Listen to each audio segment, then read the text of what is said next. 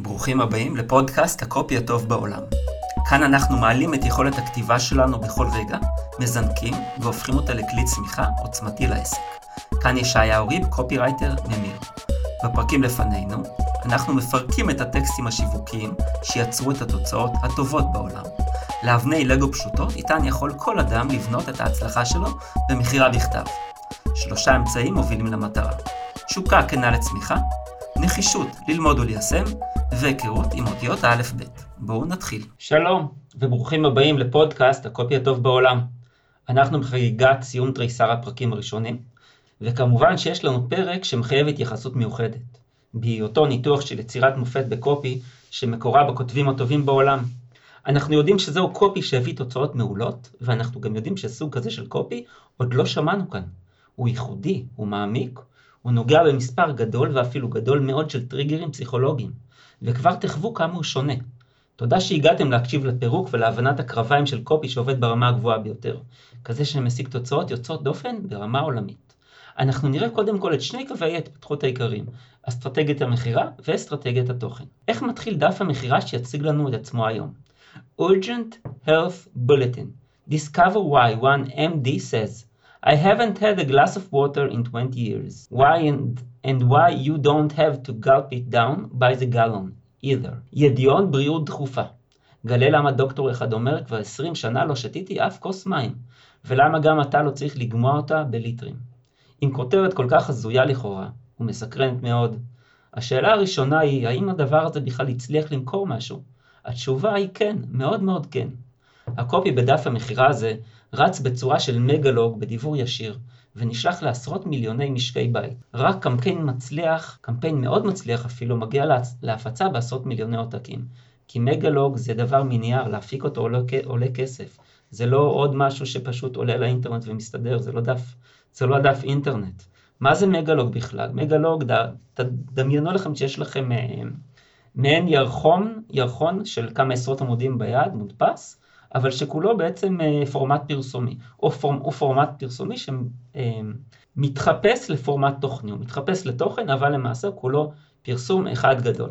את המושג magalog קבע הקופירייטר האדיר גרי בנסיבנגה, שעדיין איתנו בפריסה, בפרישה מאזור שנת 2000. מה היו הנסיבות שהובילו ליצירת המגלוג, שנבין קצת את ההתגלגלות, איך הדבר הזה עובד, למה זו האסטרטגיה. אם אנחנו מסתכלים לאחור על עולם הפרסום בדיבור, נראה מגמה של דיבור שמתארך. בהתחלה, בהתחלה דפי המכירה היו מאות מילים, הם עלו לאלפים בודדים. בימים שדף מכירה טיפוסים 3,000 מילים נחשב סטנדרט ואפילו ארוך, היה מי שהקפיץ ל-7,000 מילים. בן סיוון גם מספר בצורה מאוד מעניינת על המגמה הזו, ואיך הדפים הלכו והתארכו, ודפי המכירה הלכו והתארכו, והוא החליט שהוא הולך ועושה מזה פורמט חדש, והוא טבע את שמו, קרא לו מגלוג, יש שם גם בוקלוג, יש כל מיני לוגים זה מה שהוא טבע, וכמו האיש שהוא מאוד שמח אה, וגאה במונח הזה. אה, בסוף הדבר הזה הפך לדף מכירה באינטרנט. עכשיו, מי שכתב את הדף הזה היא חברת אגורה פייננשל, אנחנו פגשנו אותה בפרק הקודם, בפרק 11, כאשר דיברנו על קריפטו, ויש בו כמה דברים אה, דומים באופן הבנייה של הדף, נגיע אליו ממש ממש בסוף. מי בתוך צוות הקופירייטרים כתב את המודעה הזו עצמה, בחי שאני לא יודע. מה שבטוח זה מישהו עם המון ניסיון וידע בתחום התזונה, אה, המון ניסיון בכלל בקופי, המון ניסיון, יש פה ידע צבור, אה, אתם תראו כמה הוא צבור, כמה יש, כמה יש ממנו, כמה נראה ממנו, גם כשנקרא קטעים קצרים תראו כמה נקודות אה, מאוד מגוונות. עכשיו, בגדול, שנבין איך עובד תהליך כתיבה באגורה פייננשל, למי מכם שעובד עם קופירייטרים, שם זה חברה מאוד גדולה, יש צוות של עשרות קופירייטרים, כמה זמן לעשות, לקח לעשות את המחקר לפני הכתיבה, באגורה, התהליך לוקח כשמונה שבועות, כל קופירייטר כותב בשנה, בשנה, חמישה עד שישה דפי מכירה ארוכים, אה, ואת החבילה הנלווית, מיילים וכו' וכו', מודעות, מה שצריך. אה, רק המחקר לוקח ארבעה חמישה שבועות, עושים את זה, אה, רק שנבין, התקציב של, של דף מכירה, של קמפיין כזה, הוא מתחיל במיליון, מיליון וחצי דולר, אוקיי? אז כאשר אני אומר שה... הקמפיין הזה יצא לעשרות מיליוני משקי בית, הוא לא יוצא דבר ראשון לעשרות מיליונים. כיום בעידן האינטרנט הוא יוצא קודם כל לרשימות פנימיות שלהם, שאני מניח שזה אלפים, עשרות אלפים, אולי מאות אלפים.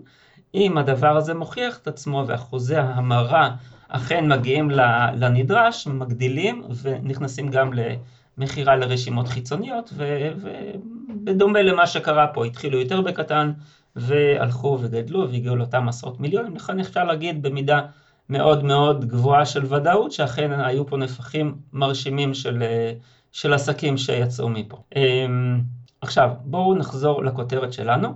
אמרנו ידיעון בריאות דחופה, גלה למה דוקטור אחד אומר, כבר עשרים שנה לא שתיתי אף כוס מים, ולמה גם אתה לא צריך לגמוע אותה בליטרים. אמ, אני רוצה להמשיך ישר למה שבא אחריו, לתוכן הזה, אז תקשיבו, זה נורא יפה.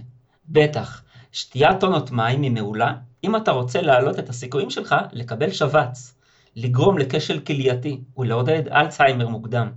מופתע? אבל זו רק דוגמה אחת של איך רפואת תקשורת ההמונים הורסת את הבריאות שלנו.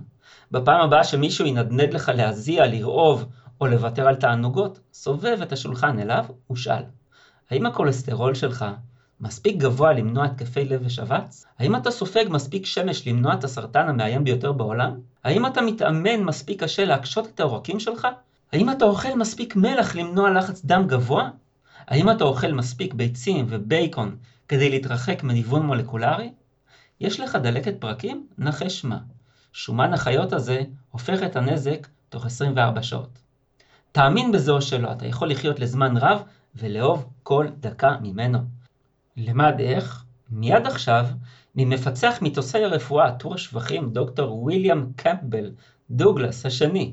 בנוסף, למד מדוע מעל 100 אלף רופאים וחכמי רפואה הצטרפו למסע הצלב שלו, קח את החיים שלך בחזרה. אם תעדיף ליהנות מבירה מאשר להכריח את עצמך להוריד שמונה כוסות של מים, אם אתה לא יכול להתחיל את היום בלי קפאין, אם אתה חושק בסטייק טוב ולא יכול לאכול עשר ירקות ביום, נחש מה, אתה צודק, והם מלאים בטופו. תראה למטה עובדות רפואיות אמיתיות ואל תיתן למומחים להרוס עוד יום אחד. עכשיו אמרנו שנראה את אסטרטגיית המכירה. אני אגלה לכם מה עם אחר כאן, אבל אני גם מבקש שתשאלו את עצמכם כשנקרא את החלקים הרלוונטיים בדף, האם אנחנו בכיוון נכון, ואם כן, מה עוזר לזה. אני אגלה לכם כי רציתי לתת, לעשות לכם איזשהו שאלון, מי שלא רוצה לשמוע את התשובה אז שיאטום את אוזניו בבקשה, ב-15 שניות, 10 שניות הבאות אני אספר מה אני הולך, אה, מה יהיה הנושא. מה שנמכר כאן הוא ניוזלטר בתשלום, עזר המכירה העיקרי הוא בונוסים חזקים, זו אסטרטגיית המכירה. בואו נמשיך לקרוא. ידידי המוטרד, כל יום משטרת הבריאות מוצאת עונג אחר להרוס. קודם הם תופסים ומרחיקים את הבירה והוויסקי שלך. אז הם מטרידים אותך לשתות מים עד שאתה קרוב להתפוצצות. הבא הם מנדנדים, מנדנדים לך לוותר על קפה, ביצים, בייקון וכל דבר אחר שעושה את החיים כאלה ששווים לחיות. ואז הם מתלוננים שאתה זועף? לא, אתה הרבה יותר מדי סבלני. אבל אנחנו הולכים להיות אלה שצוחקים אחרונים על הליצנים האלה. כי כל העובדות שהם זורקים לך בפנים הן רק תרופות תקשורת המונים.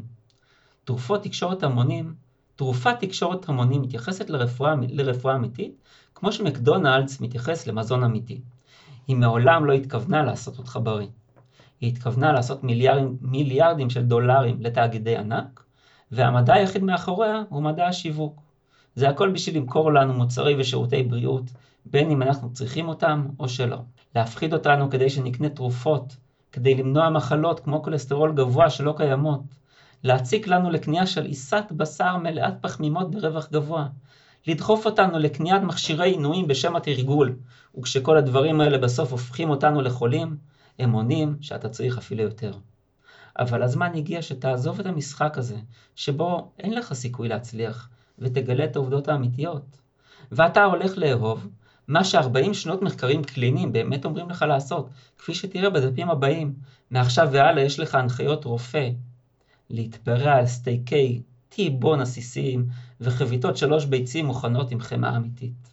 להחליף את בקבוקי המים האלה במארז בירה קרה כקרח. לשתות את כל הקפה שתרצה, עמוס, עמוס בקצפת אם תרצה. לתפוס תנומות במקום סיבובי ריצה. ולהגיד לשוטרי הכולסטרול שהם יצטרכו להבעיט מישהו אחר. סקפטי? עכשיו אתה מדבר את השפה שלי. לעולם. לעולם אל תעשה שום דבר רק בגלל שמישהו נשבע שזה בריא. תגרום להם להוכיח את זה ולערוב לזה, כמו שאני הולך לעשות מיד עכשיו. רק תן לי לשלוח לך חמש מתנות בחינם, ובקרוב תראה ותרגיש למה אני מתכוון. תלמד איך להפוך את הגוף שלך לחסין בפני סרטן, כאבי מפרקים, התקפי לב ומחלות ממיתות אחרות, על ידי אכילת מזון אמיתי. דברים שבאמת מרגישים טוב וגורמים להנאה מהחיים לחזור. מי אומר? אתה אומר. או שהכסף שלך חוזר אליך. אני ערב לך שתאהב איך בריאות אמיתית גורמת לך להרגיש. ואני אוכיח לך את זה על ידי כך שאגבה את ההרשמה שלך עם האחריות האולטימטיבית ללא סיכון שלי של 100% שפיות רצון. יותר לזה מאוחר יותר, אבל קודם בואו ניתן לשל... לשלפוחית השתן העמוסה מדי שלך הפסקה. אני רוצה פה רגע לתת איזשהו הסבר, את ההפסקה שלו אנחנו ננצל. נעמיק בקו האסטרטגיה המקביל לאסטרטגיית התוכן, ובמקביל אליה נראה את ההתקדמות של אסטרטגיית התוכן. אה, אסטרטגיית התוכן, הכותב עובד כאן מאוד חזק עם הרגש של הקורא, ועובד חזק באותה מידה כנגד אלו שמפריעים לקורא לחוות את הרגש הזה. עכשיו, לא ציינתי איזה רגש עובד פה, כי הייתי רוצה לתת לכם להבין את זה לבד. זו שאלה מרתקת. אבל בואו נקשיב לפסקה הבאה שמספרת על בחירת הקונספט הרגשי של התוכן. אותו קונספט הוא הליבה של התוכן. התוכן משרת אותו. אם הכותב מוביל עם קו הרגש הנכון, הקורא צועד בעקבותיו, הוא מרגיש שהוא מובל בבטחה. את זה אומר לנו קופירייטר שאני מאוד אוהב בשם בוב בליי. הוא כותב ככה: השתמש במניעי הקופי. ודא שהקופי שלך מכה באחד ממניעי הקופי, כפי שהוגדרו על ידי בוב האקר ואקסל אנדרסון. פחד, תאוות בצע, אשמה, אקסקלוסיביות, כעס, ישועה או חנופה. אם הקופי שלך לא נוטף מאחד או יותר מאלה, קרא אותו ותתחיל מחדש, אומר דני האץ', קופירייטר מהיותר טובים והיסטור... והיסטוריון קופי. דני האץ' נוקב בשמותיהם של שבעה גורמים. זה כבר לא ציטוט, זה אני פה, אני, אני רוצה לעבור איתכם על הרגשות האלה, הם רגשות מאוד עקרוניים ואנחנו נעשה איתם עבודה היום. הראשון פחד, השני תאוות בצע, שלישי אשמה, רביעי אקסקלוסיביות, חמישי כעס, שישי ישועה, שביעי חנופה. נאמר שאחד מהם הוא הדומיננטי ביותר בדף.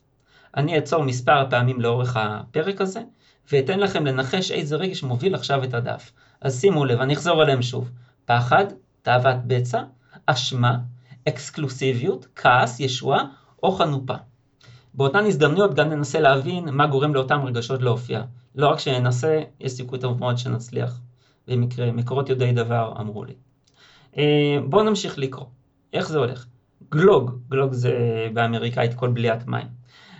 גלוג, אמריקאים טובים במיתוס רפואי מימי. בפעם הבאה שמישהו יציק לך, מציק לך לשתות שמונה כוסות מים ביום, סובב את השולחן על המענה שלך בשאלה אחת, בשאלה אחת פשוטה, למה? יודע מה? אף אחד לא יודע למה.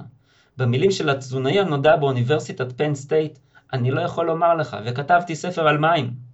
אולי הכליות שלך צריכות את זה? לא. לפי מומחי כליות במכון הלאומי לבריאות, המבוגר הממוצע מקבל את כל המים שהוא או היא צריכים ממזון, אה, של, אה, ממזון אה, מוצק בלבד. ובאופן עובדתי, שתייה של יותר מדי מים מלחיצה את הכליות שלך ומעודדת כשל כלייתי. עוד מיתוסים מימיים לשטוף הלאה. אם אתה נעשה צמא, המשמעות שאתה כבר מיובש. איך זה יכול להיות? אם זו הייתה אמת, כל חיה על פני, המד, על פני הארץ הייתה מתמוטטת ומתה מזמן. האם אי פעם ראית כלב ששותה כשהוא לא צמא? כמובן שלא. הוא לא קרא את המאמרים שאומרים לו לשתות עד שהוא מתפוצץ. לשתות הרבה מים זה טוב להנעת המחזור שלך. לא. באופן עובדתי, לשתות יותר מדי מים יכול לדלל את רמות האשלגן בדם שלך, תוך העלאת הסיכוי שלך לשבץ. קפה ותה מייבשים אותך. הם לא. הטקטיקה הזו עוצבה כדי למכור, לך, כדי למכור לך מים מבוקבקים ברווח של אלף אחוז. אבל מים מבוקבקים הם בסדר מבחינתי, כי המיתוס הכי מסוכן מהכל הוא מים מופלרים מונעים עששת. זה שקר ממית, מלא בחרפה. דבר ראשון, ההפך נכון. אחת הערים האחרונות באירופה שאפשרה הפלרה הייתה באזל שווייץ, והם עצרו את זה. למה? כי אחרי שהם התחילו הפלרה, שיעור העששת בילדים עלה. ההפך, השיעורים בשאר אירופה שללא פלוריד צנחו. אז למה, אתה יכול לשאול, למה מישהו מפליר בכלל? עקוב אחרי הכסף. פלוריד הוא תוצר לוואי של ייצור אלומיניום, ויצרני אלומיניום חייבים להיפטר ממנו. אבל לפני ההפלרה זו הייתה הצעה מאוד יקרה. באותו זמן השימושים היחידים המאושרים להפלרה היו ברעל משמיד חרקים או רעל עכברושים. אז מה הם עשו? אין לי בדיוק אקדח מעשן עדיין, אבל אחד הלימודים ראשונים מוכיח שהכוח נגד העששת של מים מופלרים בוסס על ידי תעשיית האלומיניום. מקורי, אה? אתה לא יכול, אם אתה לא יכול להיפטר מרעלים, רק תשלח את רשויות, רק תשלט רשויות הבריאות שזה בריא, וקדימה. עכשיו אנחנו משלמים להם למזוג רעל עכברים לתוך אספקת המים. ומה התוצאה? מים מופלרים, לא מונים עששת, אבל הם יכולים בהחלט למנוע חיים ארוכים, בריאים. הייתי יכול להראות לך הוכחה שמקשר אותו, אותו לסרטן, לאוסטאופורוזיס, בנוסף. אם אתה רוצה לרסק את הסיכון לאלצהיימר בן ליל, החל ממחר שתה מים לא מופלרים. למה? כי פלואוריד גורם לגוף שלך לקלוט אקסטרה אלומיניום. ולאן האלומיניום הולך? למוח שלך. ואיזה מתכת מופיעה באופן שמעורר צפצופי אזהרה רועמים במוח של קורבנות אלצהיימר? ניחשת נכון. במתנות החינמיות שלך. אסביר את הדרך הכי זולה והכי נוחה לסנן את כל הזבל הרעיל הזה.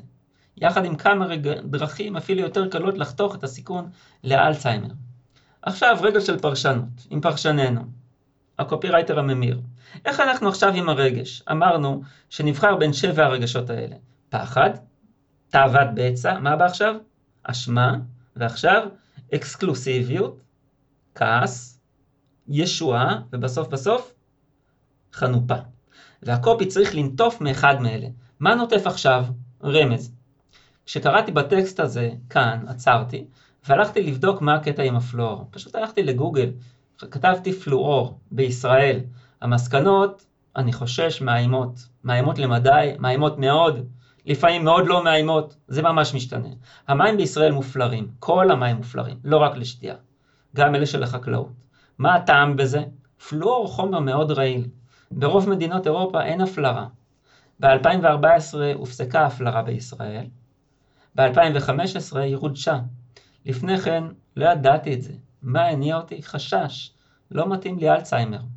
מכאן אנחנו ממשיכים במסע שתילת הרגשות. בואו נמשיך לקרוא את הדף ה... אני לא יודע, את התואר, את שם התואר אתם תיתנו. אני אומר הדף ה. האם אתה מקבל מספיק שמש כדי למנוע את הסרטנים המחרידים ביותר בעולם? זו רק דוגמה אחת של איך להביא סרטן על ידי התעלמות ממפיצי הפחדות. כל יום, המומחים בתקשורת ההמונים שלנו מעלים את היסטריית הסרטן לגבהים חדשים. בלי אור שמש, בלי משקאות אלכוהולים, או בחייכם. אם אתה מאמין לחבר'ה האלה, הכל גורם לך לסרטן. אבל למעשה, כל אחד מהתענוגות האסורים האלה יכול למעשה לשמור אותך מסרטן. והדרך הכי טובה להביא סרטן היא לחייך ולהתעלם מהסיפורים המפחידים. לדוגמה, איך מישהו יכול לחבב אור שמש? הוא מרגיש טוב, גורם לך להיות שמח, וזה חינם. כל ילד בן חמש יודע את זה. אז למה זה שאנחנו מאזינים למומחים לסרטן העור מהצד החשוך? מה, אנחנו פטריות? היית מרגיע את הלקוחות אוהבי השמש שלי, הייתי מרגיע את הלקוחות אוהבי השמש שלי, בכך שהייתי מראה להם מחקרים של מצילים בחופים באוסטרליה, הם נאפים בשמש כל היום, ועדיין יש להם את האחוז הנמוך במדינה של הסרטן העור. ואם אתה מתפלל למי יש הכי הרבה סרטן עור, אלה כל עובדי המשרדים האלה שלא נחשפים לאור שמש. אנשים במקומות עם הכי הרבה שמש מקבלים גם פחות סרטן ההרמונית. ונשים שהעבודה שלהן דורשת חשיפה מסיבית לשמש, מועדות הרבה פחות למות מסרטן השד. אז אמא צדקה, קבל את הטלוויזיה, מצא את בגד הים שלך, ובזמן שאתה אורז כדי ללכת לחוף, עכשיו אנחנו עושים פה איזושהי קפיצה קלה על עוד תוכן שהוא סך הכל במהותו דומה, הוא מאוד מאוד עסיסי, אני אקרא לכם כמה כותרות ממנו. האם הכולסטרול שלך מספיק גבוה למנוע התקפי לב ושבץ? האם אתה סופג מספיק שמש למנוע את הסרטן המאיים ביותר בעולם? האם אתה מתאמן מספיק קשה להקשות את העורקים שלך? האם אתה אוכל מספיק מלח למנוע לחץ דם גבוה? האם אתה אוכל מספיק ביצים ובייקון כדי להתרחק מניוון מולקולרי? יש לך דלקת פרקים? נחש מה. שומן החיות הזה מהפך את הנזק תוך 24 שעות. אם אתה מאמין לחבר'ה האלה, הכל גורם לך לסרטן, ואל תיתן להם לדקור אותך למוות במהלך ביופסיה של ההרמונית. אוקיי, הבנו שמדובר במסע הפחדה. עד כה, מסע הפחדה. שימו לב שזה מאוד שיטתי. אלה המחלות העיקריות שהורגות אנשים בעולם הזה, בעולם המערבי, אולי בכל העולם, סרטן ולב. עכשיו אני רוצה להעלות שאלה שטוב לנו לשאול. יש משפט שאמר הקופירייטר מייק פבליש. אתה חייב להראות שהמחיר שאתה מבקש עבור המוצר שלך הוא רק טיפה בדלי בהשוואה לערך שהוא נותן. איך עושים דבר כזה? הרי טיפה מול דלי זה עולם אחר. בדלי של 10 ליטר יש בערך 240 אלף טיפות. איך גורמים למשהו להיראות כל כך יותר גדול ממשהו אחר? בגיאומטריה לנקודה אין אף מימד, לקו יש מימד אחד. את הרעיון הזה הציג אוקלידס לפני כ-2300 שנה. בגלל שלקו יש מימד שאין לה נקודה, הוא גדול ממנה פי אינסוף. ולדבר, ולדבר שאנחנו רוצים שהלקוח יקנה מאיתנו צריך להיות מימד שמכיל את הצורך שלו. מאפס אותו, נותן לו יותר משכיבה, ציפה, חלם, נותן לו עוד מימד. אז יש שתי אפשרויות שמהן נובעת השלישית. אחת, להראות כמה גדול הדלי שאנחנו נותנים ללקוח. השני, להראות כמה קטנה הטיפה של הלקוח. השלישי, להראות כמה הטיפה שלו קטנה וכמה הדלי שלנו מנגד גדול. וככל שנוצר כאן יותר לחץ והבדל ושוני בסדר גודל, הקטן לעומת הגדול, החזק לעומת החלש, הכאב לעומת ההנאה, ככה הלקוח שלנו יקנה. וכאן, מה, עושה, מה עושה כל ההפחדה הזו? היא מראה שהטיפה של הלקוח מאוד מאוד קטנה. מה זה הטיפה שלו? זה מה שיש לו, לכאורה יש לו, מה שהוא חשב שיש לו, או מה שעומד בסכנה אצלו. אנחנו נמשיך לפתח את הרעיון הזה. הוא רעיון מפתח והוא למעשה אסטרטגיית תוכן. יצירת מערכת יחסים שונה בין הצורך והרצון של הלקוח הפוטנציאלי לבין מה שיש לנו. עכשיו, הוא ממשיך, סיפור אמיתי. לטים פרז, טים פרז הייתה דלקת פרקים מכאיבה, היה עליו להשתמש במקל הליכה. אז הוא נרשם למחקר קליני שבדק את האפקטיביות של, של ניתוח ארתרוסקופי דל, לדלקת פרקים. בתוך כמה שבועות בלבד, טים הרגיש כל כך טוב שהוא זרק את מקל ההליכה שלו. הבנו שהניתוח עובד לדלקת פרקים? טעות.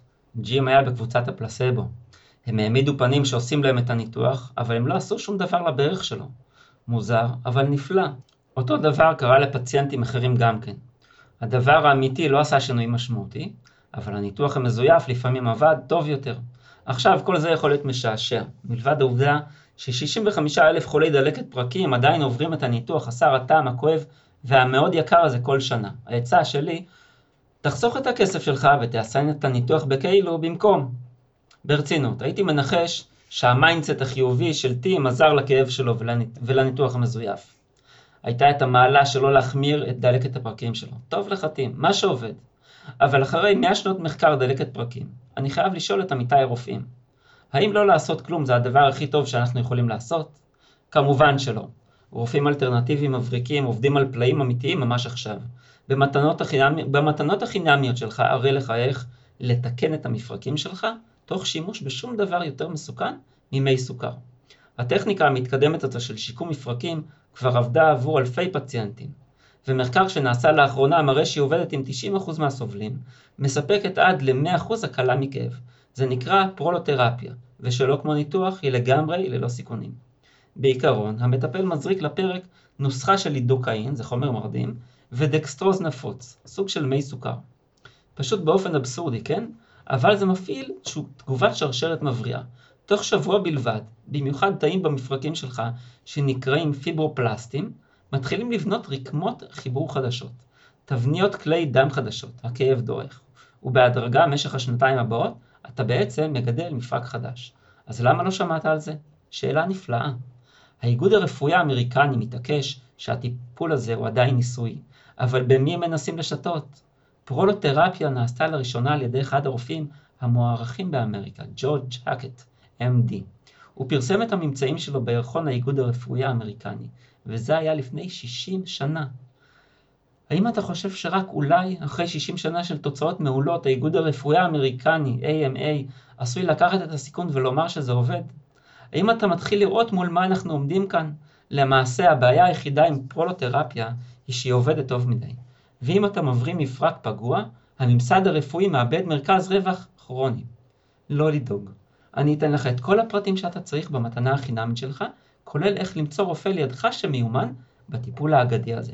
עכשיו יש פה איזה קפיצה ואנחנו עוברים לפסקה מאוד יפה, אז אני מקווה שאתה רעב הלילה, כי אנחנו הולכים לחגוג את הבריאות שלך, שנמצאה מחדש עם שכח מתפוח ליום.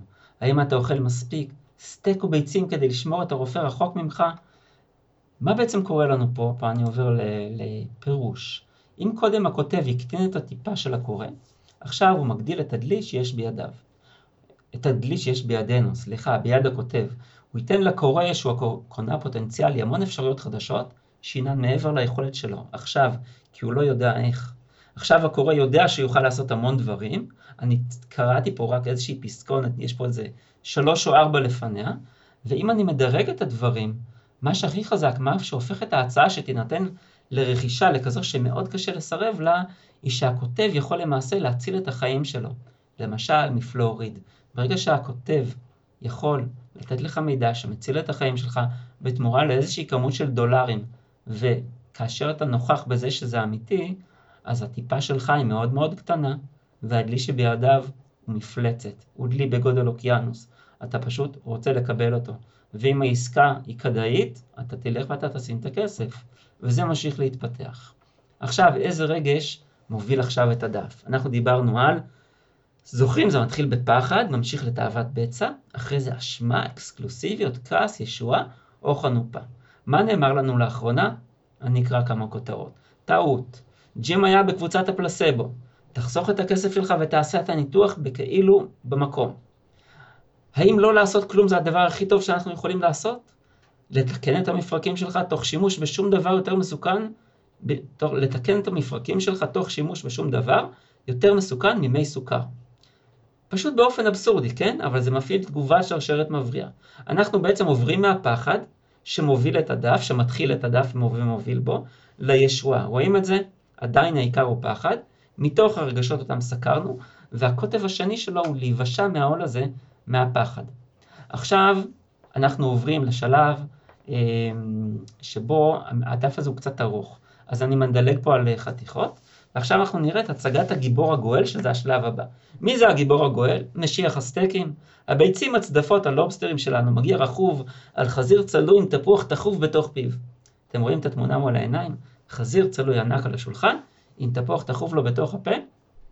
אגב, זה לא מהטקסט, זה משהו שאני הבאתי בתור פרשנות, פשוט אני רואה את הדבר הזה, החזיר הענק הזה, רק תן לאנשים, פיתית אותם, כבר הבהלת אותם מכל הדברים שיכולים לקרות להם, עכשיו אתה מציע להם ברווזים ותפוחים וזה, לסוכרים עוד לא הגענו, אולי בתוך הפרקים, כנראה שזה לא כולל פחמימות.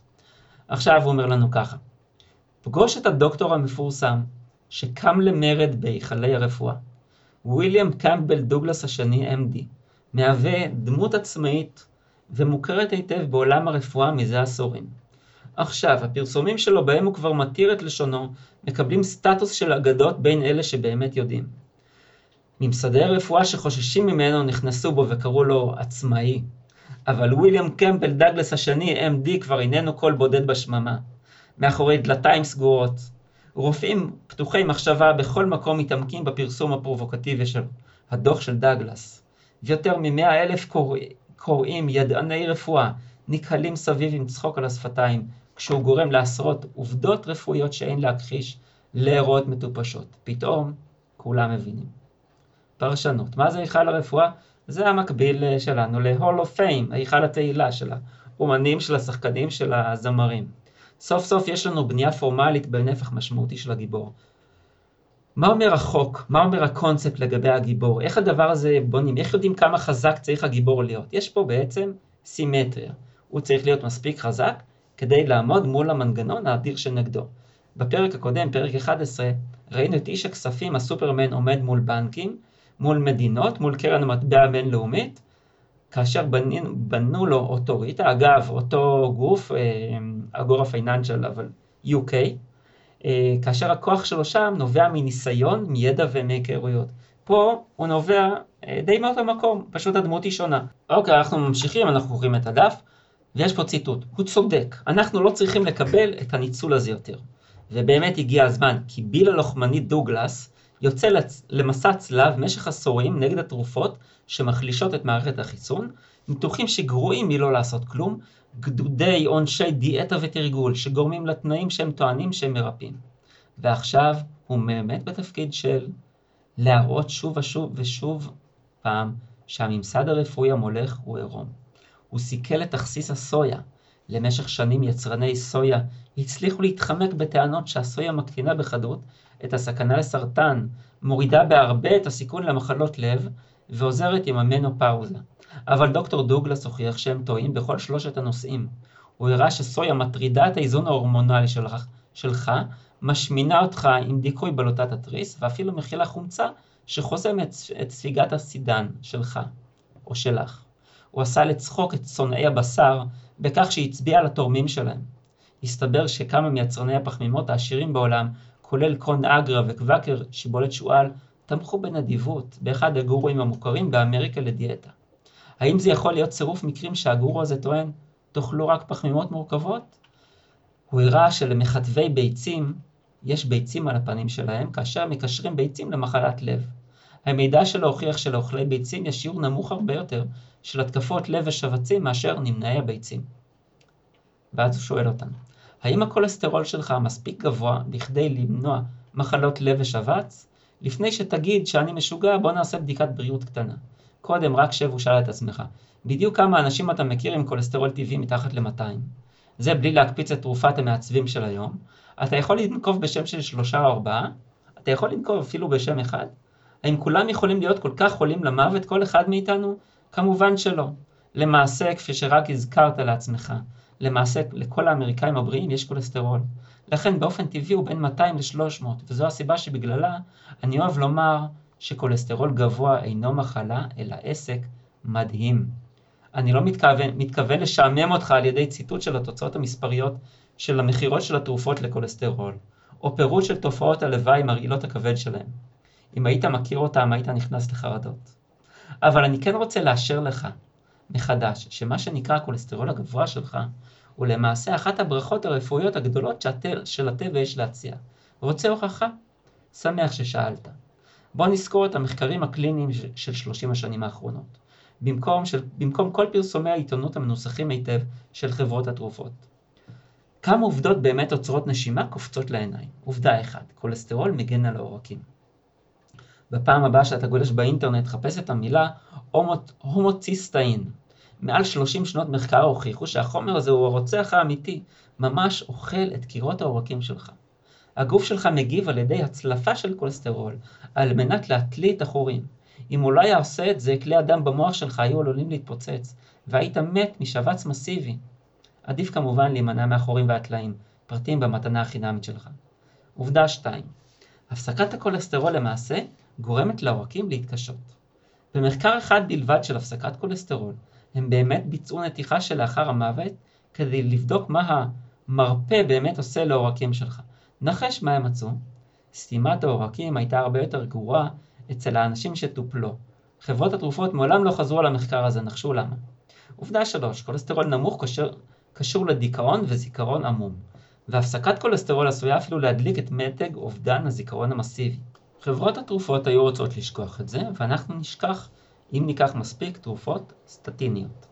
עובדה 4. כולסטרול נמוך מגדיל גם את הסיכויים שלך למות ממחלות זיהומיות. ידעת שקורבנות איידס נוטים לכולסטרול נמוך? זה לא בגלל שהם בריאים. קשה להאמין, אבל כל זה הגיוני להפליא. כי כולסטרול איננו רפש רעיל, אלא הוא האימא של כל החומרים המזינים. כן, הגוף שלך צריך הרבה כולסטרול כדי ליצור הורמונים, והרבה יותר חומרים שישמרו אותך קל תנועה כמו עז, גם בשנות התשעים שלך. כמובן, ככל שאנחנו מזדקנים, הגוף שלנו צריך אקסטרה תחזוקה, שעשויה לדרוש אפילו יותר כולסטרול. אבל לא לדאוג, הכבדים שלנו יוצרים באופן אוטומטי יותר כדי לכסות על הגירעון. קולט? כולסטרול גבוה הוא סימפטום שהגוף שלך עושה את העבודה. עכשיו, האם אינך נרגש שהכולסטרול שלך מעל 200? אם הוא פחות מ-300, אל תתעסק איתו.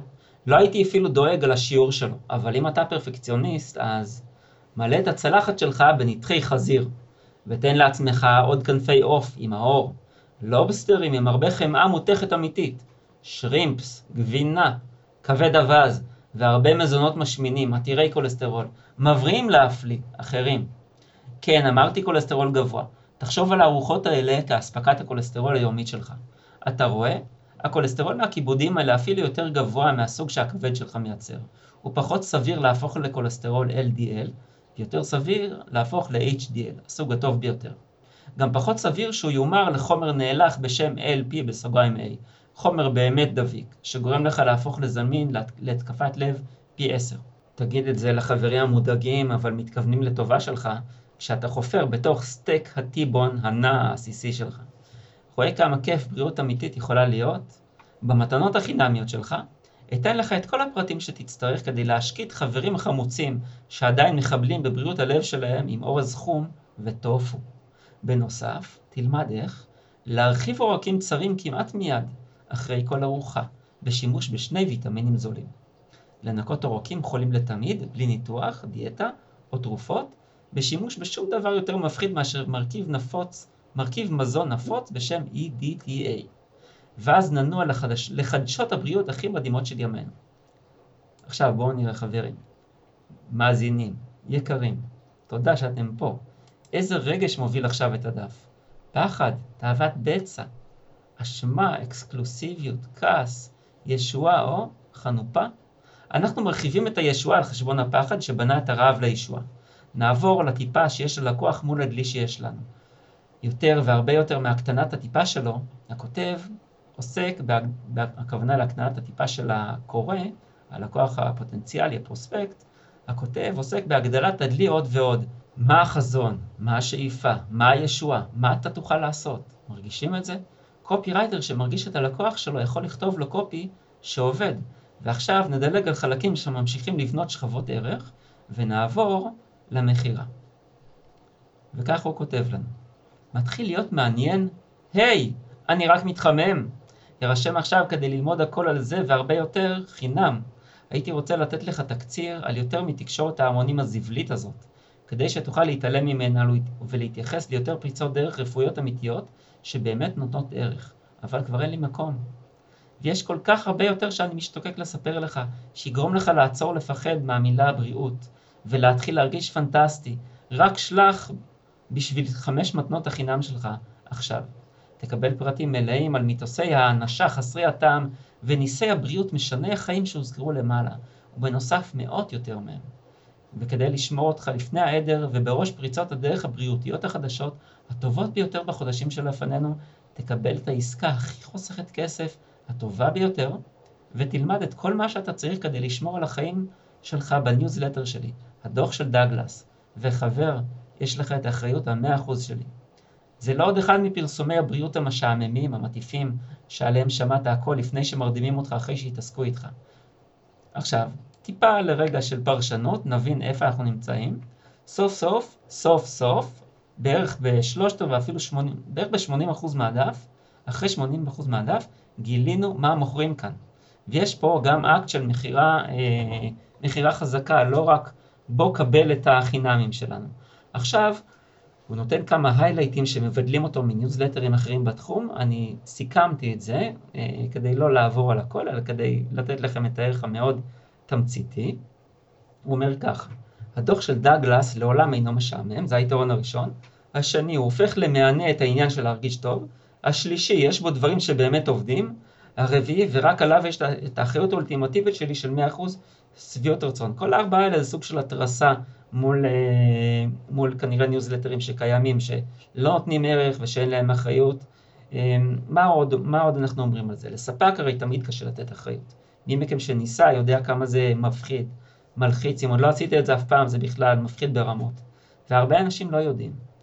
אה, אני יכול לספר לכם, הוכחתי, מכרתי עשרת אלפים קורסים במחירים של בין 3,500 ל-5,500 שקלים. כולם חוץ מאולי מכמה עשרות בודדות בהתחלה, היו עם, אה, אפשרות להחזר מלא. מה קורה? שהמכירה הייתה הרבה יותר, נעשו הרבה יותר מכירות, ונעשו, אה, זה תלוי כמה טוב נעשה הטיפול בהחזרות, אבל אה, לפעמים היו מעט מאוד החזרות, לפעמים היו יותר, בכל מקרה ההכנסות והרווחים עלו בגלל שנתנו את זה. עכשיו הוא נותן עוד שני שתי מתנות. אחד, מחקר בריאות חופשי ללא הגבלה למנועים בלבד, אני מתמצת, כן? שתיים, מטרות מיידיות באימייל בחינם, ארבע פעמים בשבוע. עכשיו הוא מפרט את ארבע הבונוסים. אני בחרתי בשניים עיקריים, כי הרבה אנשים מוכרים בעזרת בונוסים, ופה אני רוצה להראות לכם איך עושים את זה by the book. מה זה by the book? by the אנציקלופידיה בריטניקה. מתנה חינמית כרך מספר 1. הוא כותב לנו, מתנה חינמית כרך מספר 1, רק תגיד לא לתרופות הזבל. והוא מחלק את זה לסעיפים, כותב לנו ככה, ירקות הם בסדר כמנה נוספת, אבל אל תיתן לצמחונים לנדנד לך להצטרף להכחשה הלא טבעית. הספרות שאכן ניתן לסמוך עליה מראה בבירור שצמחונים מתים צעירים יותר, סובלים מהתפתחות פסיכומ... פסיכומוטורית לקויה, וכאילו שזה לא מספיק, הם אפילו משתמשים בפי שמונה יותר משלשלים. אבא, תעשה טובה לכליות שלך. למה בדיוק אתה צריך לשתות שמונה כוסות מים ביום? אף אחד לא יודע. יש גם ראיות נצברות שתוספים בריאים במי הברז עשויים להעלות בטירוף את הסיכוי לסרטן ולמחלת האלצהיימר.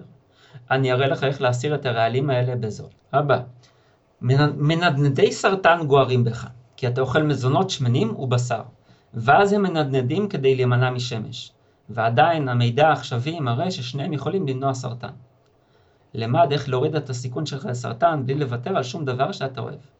רוצה להפחית את סיכויי המוות שלך מסרטן לכמעט אפס? תראה לרופא שלך את הפרטים כאן, על AMAS. בדיקת הדם הזו יכולה לעקוב אחרי גידול למעשה בכל מקום בגוף, מספיק מוקדם כדי לתפוס אותו. הבא, יכולת הכולסטרול שלך וחזק את הלב שלך. אני לא אכנס לפירוט, אני אקרא את ראש הפרק. הראש הסעיף. הבא, טיפול הקורטיזון הטבעי החדש. הבא, גדל את הברך החדשה שלך. עכשיו נעבור למתנה מספר 2. אנחנו בעצם גם פה אמרנו, זה נקרא להרוג את הסרטן לפני שהוא הורג אותך ועוד שמונה אפשרויות אה, מרפאות מהחיים האמיתיים. אחרי זה מתנה חינמית אה, שלישית, שבעה מזונות אסורים שאתה צריך לאכול כל בוקר. ואז יש לנו את המתנה החינמית מספר 4, שישה ימים למקסימום סקס. אני אכנס פה, אה, אני אקרא את הסעיף, הוא יחסית קצר. הראשון, הפסקה הראשונה, אל תסבול ממנו פאוזה של גברים. היא מונעת על ידי נסיגת רמות הטסטוסטרון והיא יכולה להרוג אותך. בעיות זקפה הן רק סימפטום מוקדם. אחר כך מגיע דיכאון, מחלת לב ומוות מוקדם. למד איך להפוך את זה בביטחון ובמהירות, תרגיש שוב פעם כמו גבר. ואל, תאפשר, ואל תאפשרי למנופאוזה הנשית לעצור את העונג הנשי שלך. אסטרוגן ופרוגסטרון הינם רק שניים מהורמוני המין שנשים בריאות צריכות. לימדי למה נשים גם מפיקות טסטוסטרון, איך הוא, מפת... איך הוא מפתח להיענות המינית של האישה, ואיך טיפול הורמונלי טבעי ומאוזן יכול לעזור. מבחן 10 השניות של, של הטסטוסטרון אחרי גיל 40 רמת הטסטוסטרון צונחות. רמות הטסטוסטרון צונחות וממשיכות לצנוח. האם הרמות שלך, לא הבנתי אם זה שלך או שלך פה, בסעיף הזה, כי בעיקרון זה סעיף שהוא, אה, יש סעיף זכר, סעיף נקבה, זה כנראה איזשהו מיקס. אז מבחן 10 השניות של, של הטסטוסטרון, אחרי גיל 40 רמות הטסטוסטרון צונחות וממשיכות לצנוח, האם הרמות שלך, שלך נפלו לשפל לא בריא? עשה את המבחן המהיר הזה, אם יוצא שאתה רץ על ריק, אל תדאג, יש חדשות גדולות, שלוש נקודות. והסעיף האחרון, גרום לזקפה טובה פי ארבע, פריצת דרך בעשבים שבקושי עדיין מישהו שמע עליה, הירחון המדעי של דרכי השתן מדווח שהיא מעלה זקפות בטווח של 290% עד 400% מדהימים. ניתן לך את המספר חינמי להתקשר אליו. עכשיו, זה לא נשמע לך יותר הגיוני מאשר להלקות את עצמך בגלל כלום? למה לא לעשות סיבוב ולנסות? תחי יותר מהרופא שלך ותאהב כל שנה מהחיים שלך. הרשם היום. זה חוסך לך 50% מההרשמה חסרת הסיכון שלך לדוח של דאגלס. זה מביא לך את כל המתנות החינמיות שהזכרתי שייתנו לך להפוך את השולחנות על אלה שלא מיודעים במה שקורה ברפואה וחושבים שיודעים הכל. בנוסף, יש לך את האחריות האולטימטיבית שלי, שהמתנות שלך והניוזלטר שלי יעבירו לך את כל מה שאתה מקווה לו ויותר. או אחרת בבקשה, תרגיש חופשי לבטל את העסקה, בכל רגע עבור החזר מלא, בלי שאלות מטרידות. אל תחכה, עשה את זה עכשיו. תבע את המתנות החינמיות שלך והחזר את הבריאות שלך. צא החוצה מכלא הבריאות ולתוך האור, ומצא כמה מתוק זה מרגיש לטעום בריאות אמיתית. בכנות. ויליאם קמבל דוגלס השני, MD. נ"ב שמרתי את המתנה, את המתנה המועדפת עליי לסוף, רק כדי שתירשם, תקבל בחינם את בונוס האקסטרה, הניסים הרפואיים הטובים ביותר של היום מהתחתית. כאן אני חולק איתך את הסודות על שני הטיפולים הכי יעילים היום, שאף אחד מעולם לא סיפר לך עליהם. מעולה. עכשיו סיכום קצר. בפרק 12, הפרק הזה, פגשנו יצירת מופת של צוות קופירייטרים חזק במיוחד של אגורה פייננשל. ראינו משהו מאוד מיוחד. ראינו קו התפתחות של אסטרטגיית מכירה שפועלת באופן כללי באמצעות הצגת אויב משותף, יצירת סמכות מולו ומכירת הידע. באופן פנימי ופרטני יותר, ראינו את עיקרון הטיפה מול הדלי. איך ללקוח הפוטנציאלי יש את מה שברשותו אותו הכותב מלחיץ, מקטין או מגמד, תוך השימוש בפחדים שלו, ומולו את הערך של ההצעה שהולך וגדל, הולך ותופח, מקבל עוד ועוד שכבות ערך, עוד יכולות וגם עוד אמצעים חומריים. הבונוסים המפורטים עם כמות הערך הגבוהה מאוד שנדחסה לתוכם, ואולי יותר מזה המוסברת לקורא, שוב ושוב חושפת מולו את פחדיו. באסטרטגיה של פיתוח תוכן פגשנו בתחילתה דוקטור שכבר 20 שנה לא שתה כוס מים, והמשכנו לפגוש הצגה עקבית ועוצמתית של הצעת מידע לא שגרתי, על הפחדה ועל הצגת הישועה הצפויה, שהופכת לישועה אפשרית שמציעה לקוראים הסמכות, הרופא, הממציא, מקור המידע. ראינו את הייחוד של שתי אסטרטגיות שחושפות בפני הקורא את צרכיו ומנתבות את הצרכים והרגשות האלה להשתוקקות למפלט פיזי, לאוכל הטוב שנמנע ממנו. הן רותמות את הדמיון שלו, הפנטזיות, התשוקות, לאותו צעד ממוקד של חתימה על ניוזלטר, שייתן לו את החוליה החסרה לחיבור בין הפסקת הפחדים שלו, לחיבור לאפשרות להיות בריא, שמח ומסופק בכל ממד, בקיבה, בחיי המין ובהפסקת הדאגות. עברנו ובח... ובחנו את אופן בניית הרגש לאורך הדף, וראינו איך בהתחלה הדגש היה על יצירת פחד וכאב, ומשם, משנאגר מספיק ממנו, כובד המשקל הועבר ליצירת תשוקה ותובנה, שהפתרון מצוי בצד המעשי, להירשם. אני רוצה להודות לצוות של הגורה פייננשל על הכתיבה המדהימה, ואני רוצה להודות לכל אחד ואחת מכם שהייתם כאן והקשבתם. במידה ואתם מתכוונים להשתמש בכתיבה שיווקית להפיכה של העסק שלכם למוביל, ונושאים כמו אלה עליהם דיברתי כאן רלוונטיים עבורכם, אני מזמין אתכם לפנות אליי בהודעה פרטית. אם יש אנשים שלדעתכם ייהנו מהתוכן הזה, אתם מוזמנים להעביר להם קישור שיפיקו ערך. אשמח שתדרגו את הפרק בניקוד שמגיע לפרקים שתרמו לכם ידע חדש שיכול לעזור לכם בעסק. להתראות בפרק הבא. פרק הבר מצווה. ישעיהו ריב, קופירייטר, ממיר. ועכשיו סוף סוף מתחילים. ציינו לעצמכם דבר אחד לפחות שלקחתם כדי לכתוב, להרוויח ולהביא לעצמכם תוצאות. אם אהבתם את הפרק, דרגו אותו בספוטיפיי, Google Podcasts, Apple Podcasts, אנקור, סטיצ'ר, יוטיוב ובכל פלטפורמה אחרת שבה אתם מאזינים לי. תוכלו למצוא את כל הפרקים באתר שלנו yesmarketing.co.il yeshmarketing.co.il שם גם תוכלו להירשם לרשימת התפוצה ונשלח לכם תזכורת בכל פעם שפרק חדש עולה לאוויר. אני מזמין אתכם לכתוב לי מה אהבתם, מה לא אהבתם, מה תרצו לשמוע או כל דבר רלוונטי אחר. אתם מוזמנים לשלוח לי ישירות למייל yesh.co.il או בפייסבוק, חפשו לפי ישעיה ריב בעברית או באנגלית. אם נהניתם, תחשבו על חבר או חברה, קולגה או קולגות, ואפילו קבוצה בה אתם חברים, שעשויים לרצות לדעת יותר איך למכור בכתב, ושילחו להם את הפרק. אם אתם רוצים לקבל 24 מיילים למכירה ו follow-up, כנסו לדף הבית באתר שלנו, יש marketing.co.il, רשמו את עצמכם ותקבלו גם עדכונים על פרקים נוספים שיוצאים. ומילה אחרונה לבעלי עסקים ונושאי משרות הניהול שביניכם. אם אתם רוצים שהעסק ייהנה מלידים חמים יותר, מדפי מכירה ממירים יותר, מתשתית תוכן שיווקי שתגרום לו ליהנות משיווק טוב יותר, אני מזמין אתכם לשיחת היכרות אבחון ללא עלות. לתיאום השיחה היכנסו לאתר יש marketing.co.il ללשונית צור קשר ושילחו לי מסר. אני ישעיהו ריב, קופירייטר ממיר, שמח שהאזנתם, נשתמע בפרק הבא.